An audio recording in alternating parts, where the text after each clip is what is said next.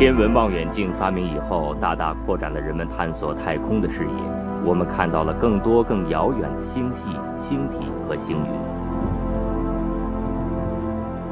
这是银河系中一个最为著名的星云，位于金牛座的蟹状星云，因为它独特的纤维状结构、酷似螃蟹的腿脚而得名。一九二一年，一个偶然的机会。美国天文学家邓肯对比了两张相隔十二年拍摄的蟹状星云的照片，结果让他大吃一惊。邓肯发现，蟹状星云中的纤维物质是从中心向外运动着的，也就是说，蟹状星云正在膨胀。根据膨胀的速率推算，蟹状星云是从一个点开始这一膨胀历程的。那么，最初的这个原点到底是从何而来的呢？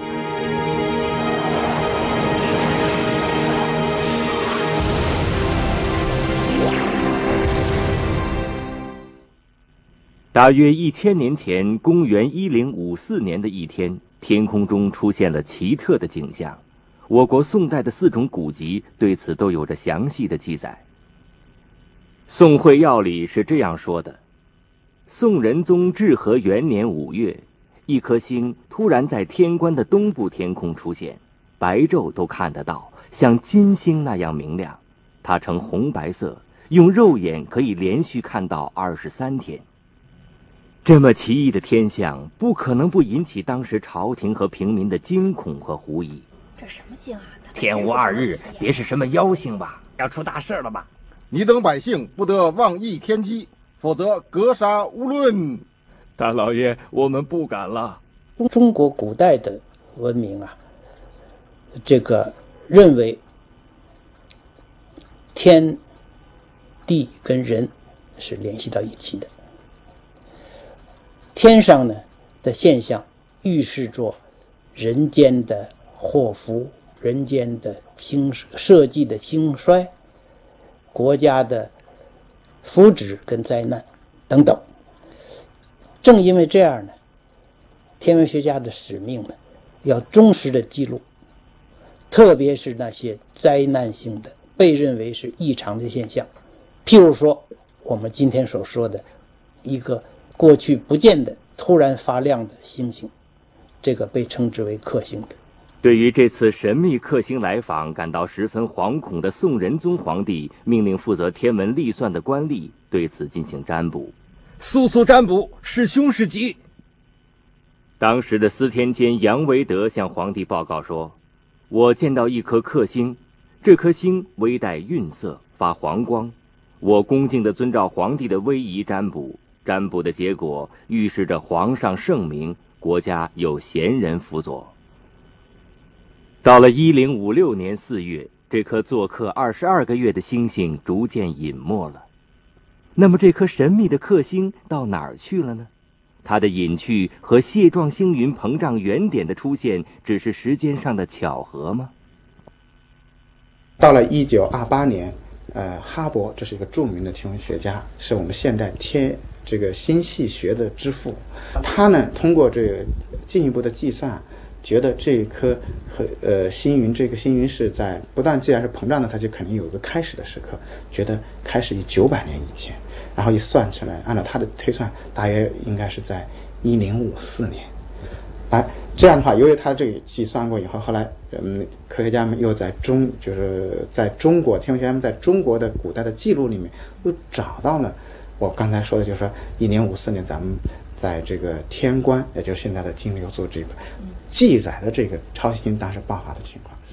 毫无疑问，《宋会要》中那段描述正是公元一零五四年一颗超新星猛烈爆炸的实况记录，而蟹状星云则是超新星爆发的遗迹。当年哈勃在论文中写道，在蟹状星云这个位置只有一次超新星出现的记载。这一记载发现于中国的编年史中，这一年就是公元一零五四年。这颗超新星为现代射电天文学和天体演进理论的研究提供了一个活的标本，于是它成为世界天文学界公认的中国之星。当西方天文学家的目光聚焦到中国历史上丰富而详实的天象记录时，一位中国的年轻学者已经开始对这个富矿进行挖掘。二十世纪五十年代，年轻的习泽宗被分配到中国科学院，开始了穿越时空的旅程。呃，这个题目嘛，不是我自己提出来的，嗯，是这个科学发展的到第二次世界大战以后的一个一个结果。做了半年，就出来一篇第一篇文章。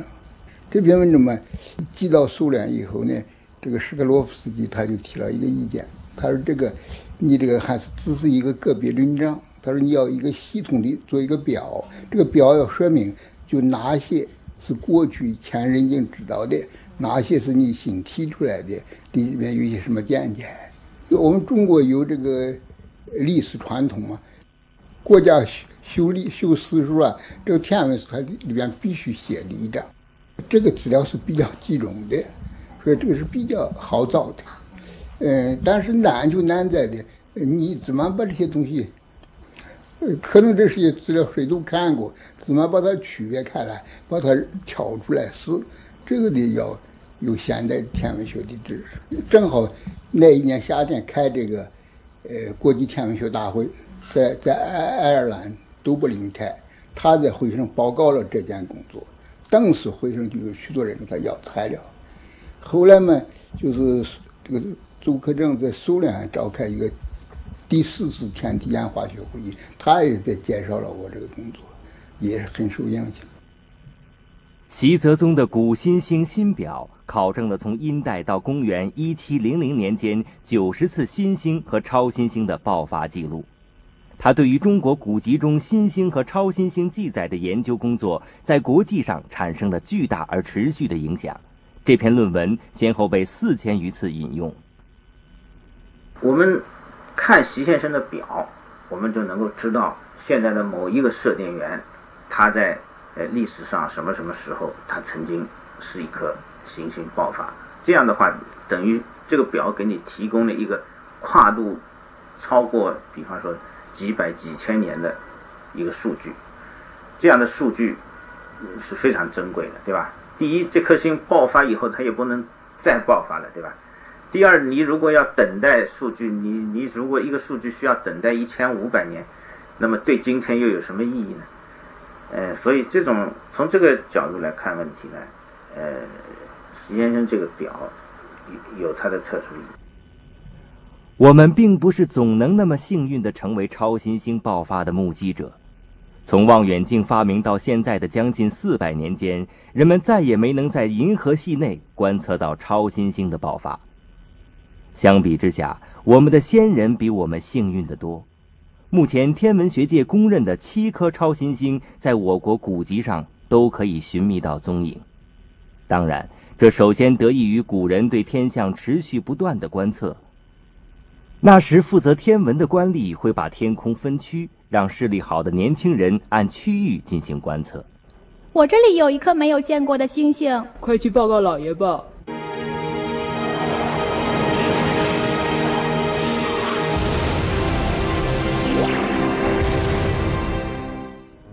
我们和古人先后目睹了中国之星不同时期的片段。古人成为现场的目击者，并留下了确凿无疑的证词。